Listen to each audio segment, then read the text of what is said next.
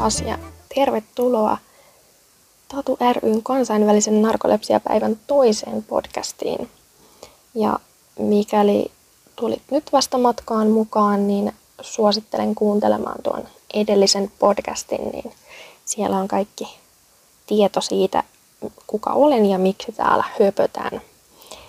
Mutta tosiaan toimin Tatu ryssä, on ollut siinä mukana sieltä melkeinpä heti sen jälkeen, kun sai diagnoosin, niin Tatu ry otti yhteyttä, että hei, täällä olisi, kuultiin, että olet sairastunut ja he kysyvät, että minkälaista tukea tarvitsen ja otti niin sanotusti hoiviinsa, että me piikin kautta sairastuneet oltiin silloin vähän semmoinen väliinputoaja joukko, kun se oli periaatteessa potilasvahingon kautta tapahtunut asia, niin Tatu ry on tapaturma- ja potilasvahingon kautta sairastuneiden ja vammautuneiden lasten ja nuorten järjestö, niin he otti meidät sitten siipiensä suojaan, niin silloin aloin käymään heidän tukiryhmissä ja tapaamisissa ja oltiin muutenkin yhteyksissä. Ja nyt sitten pari vuotta sitten kävin tuon vertaistukihenkilökoulutuksen ja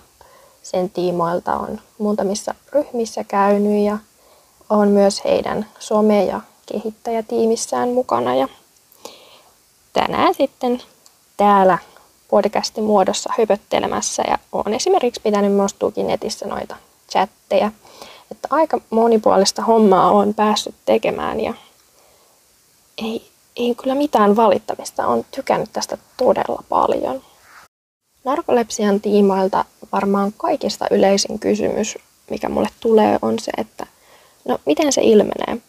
Mä edellisessä podcastissa kerroin niitä, miten se yleensä ilmenee ihmisillä ja se on tosi monimuotoista ja ilmenee kaikilla eri tavalla.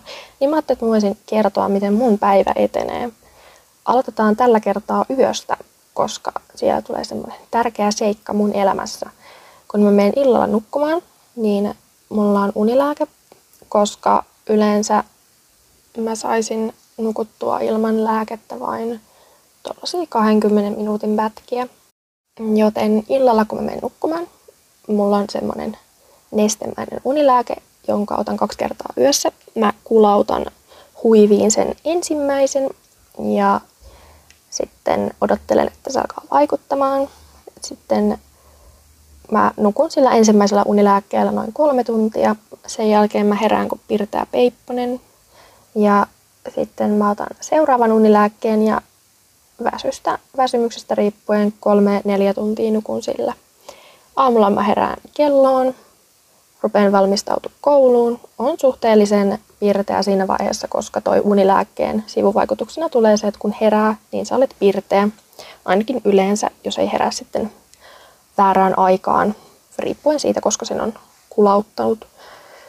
Niin alan tosiaan aamutoimille ja aamulla otan sitten kaksi eri lääkettä. Mulla on katapleksia-lääke, joka pitää sen poissa ja sitten piristävä lääke. Ja sitten mä lähdin kouluun ja nyt tällä hetkellä mulla on suhteellisen lyhyt koulumatka, mutta esimerkiksi silloin kun kävin töissä ja mulla oli 30 minuutin bussimatka, niin mä nukahdin joka aamu sinne bussiin ja mä tein joko silleen, että mä laitoin itselleni herätyksen johonkin 15 minuutin päähän, että torkahdin sinne 15 minuutiksi tai sitten mä sinnittelin ja olin puoliunessa sinne työpaikkaan asti. Mutta tällä hetkellä mä pysyn hereillä kouluun asti, koska on niin lyhyt koulumatka, että 10 minuutin bussimatka.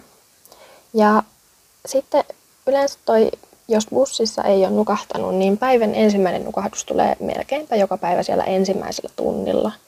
Että riippuen vähän siitä, mitä tehdään, että jos on luentoa, niin mä jatkan kirjoittamista meidän puoliuniseen tilaan. Joskus nukahdan jopa kunnolla ja sitten mä havahdun tunnin lopuksi, että mä oon ollut ihan puoliunessa ja mä en muista siitä kirjoittamisesta yhtään mitään, että tämmöinen aivosumutila tulee siinä.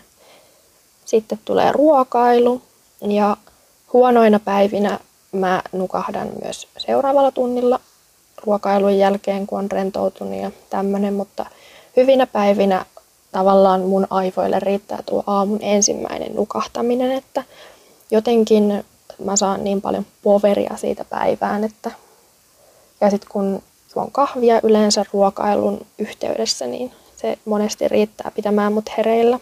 Tämä on tosi yksilöllistä tosiaan, että miten se, mikä riittää kenellekin ja kenenkin vireyteen.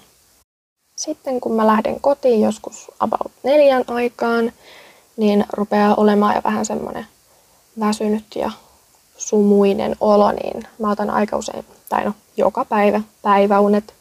Ja yleensä lääkäristä ja neurologit sanoo, että suositellaan maksimissaan puolen tunnin tai tuollaisia 20 minuutin unia, jotta sitten se ei vie sulta yöunia pois. Mutta mä oon vähän semmoinen perfektionisti ja on monessa asiassa mukana, että mä menen paikasta toiseen päivän ajan ja väsytän itseään jopa vähän liikaa, niin mä oon huomannut, että mulle paras ratkaisu on se, että mä otan ihan sen pituiset päiväunet, mitä mun pääni silloin tarvitsee, että usein mä voin nukkua jopa sen puolitoista tuntia. Sen jälkeen sitten illalla on energiaa. Mä oon muutenkin iltaihminen ollut aina, niin illalla on aikaa nähdä ystäviä, siivota tai tehdä kouluhommia. Huonoina päivinä voi olla, että jopa illallakin kun lukee niin, tai lukee tenttiin, niin pitää ottaa semmoiset 15 minuutin powernapit, vaikka on ottanut ne pitkät päiväunet jo aiemmin. Niin vielä ennen nukkumaan menoa, että jaksaa sitten tehdä iltatoimet vielä. Ja sen jälkeen sitten iltatoimien jälkeen taas otetaan unilääkettä ja kierros lähtee uudestaan. Ja ylipäätään narkoleptikon elämässä on todella tärkeä päivärytmi. Mä oon itselleni opettanut tän, että mä menen nukkuu viimeistään 12 ja herään riippuen koulupäivän alusta 7 ja 9 välissä. Ja sitten otan ne yhdet päiväunet päivässä vähintään. Että tämä on ollut mulle tosi hyvä semmoinen rytmi ja kaikille sopii oma rytmi, mikä sitten kenellekin sopii.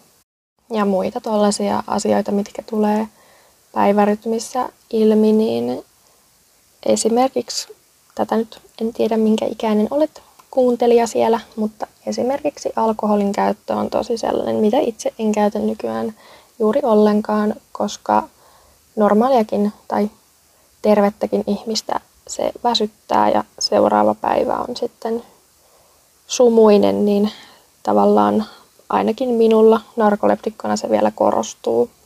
Ja myös jos edellisenä päivänä on käyttänyt tosi paljon niin kuin sokeria tai syönyt pizzaa tai vastaavaa, niin se tavallaan kostautuu aina seuraavana päivänä, että on hyvin, hyvin väsynyt. Että kyllä tässä on niin kuin elämäntavat on pidettävä aika lailla kunnossa ja se on tämä päivärytmi muutenkin tosi tärkeää. Toinen semmoinen asia, mitä mä oon huomannut nyt, kun on muuttanut uuteen kaupunkiin ja saanut paljon uusia ystäviä, niin tosi moni on kysynyt, että miten mun täytyy reagoida, jos sä nukahdat. Ja tämä on myös sellainen, mitä kannattaa kysyä aina ihan henkilökohtaisesti narkoleptikolta, että haluaako hän vaikka, että hänet herätetään. Koska esimerkiksi lukiossa mä huomasin, että jos mä nukahdin pulpettiin, niin mä halusin tavallaan nukkua sen hetken ja herätä sitten itse siitä. Se oli mulle silloin tavallaan se paras, että mä sain niin kuin hyvän olon siitä ja pystyin jatkamaan päivää. Mutta jos mut herätettiin kesken kaiken, niin mä jäin ehkä semmoiseen puolivälitilaan. Mutta nykyään, kun mulla on suhteellisen hyvä lääkitys, niin mä sanoin mun ystäville, että ihan reippaasti, jos te näette, että nukahdan tai on puoliunessa, niin tulkaa pitkällä sormella tökkäämään mua keskelle kylkiluita niin, että mä herään siitä. Mutta tämä on todellakin semmoinen asia, että ennen kuin teette mitään, niin varmistakaa ja kysykää narkoleptikolta, että mitä sä haluat, että me reagoidaan tähän. Tähän niin kuin mun tarinani, että mut saa ihan reippaasti tulla herättämään. Ja mä ymmärrän sen, että kun näkee, että toinen nukahtaa vaikka kesken keskustelun, niin se on outoa ja se on hassua koska sitä ei itse tajua, kun on siinä tilanteessa, mutta mä muistan, että kun mä ensimmäisen kerran näin, että toinen narkoleptikko, kenen kanssa mä keskustelin, nukahti mun edessä, niin mä olin ihan, että häh, mitä mun pitää tehdä, vaikka mä oon itse narkoleptikko ja toi on melkein päivittäistä mulle. Niin se on ihan okei olla vähän hämillään tilanteesta, mutta keskustelkaa rohkeasti sen vastapuolen kanssa. Tai jos olette itse narkoleptikkoja, niin vähentäkää vastapuolen hämmennystä ja kertokaa heille. Mutta nyt ollaan taas menossa jo yli 10 minuuttiin, joten Tatu ryn kansainvälisen narkolepsiapäivän toinen podcasti voisi aika hyvin olla tässä. Ja mulla olisi vielä vähän asiaa, niin jos vaan jaksatte, niin pysykää kuulolla, niin täältä olisi tulossa vielä yhden podcastin verran asiaa. Mutta kiitos sinulle, kun kuuntelit.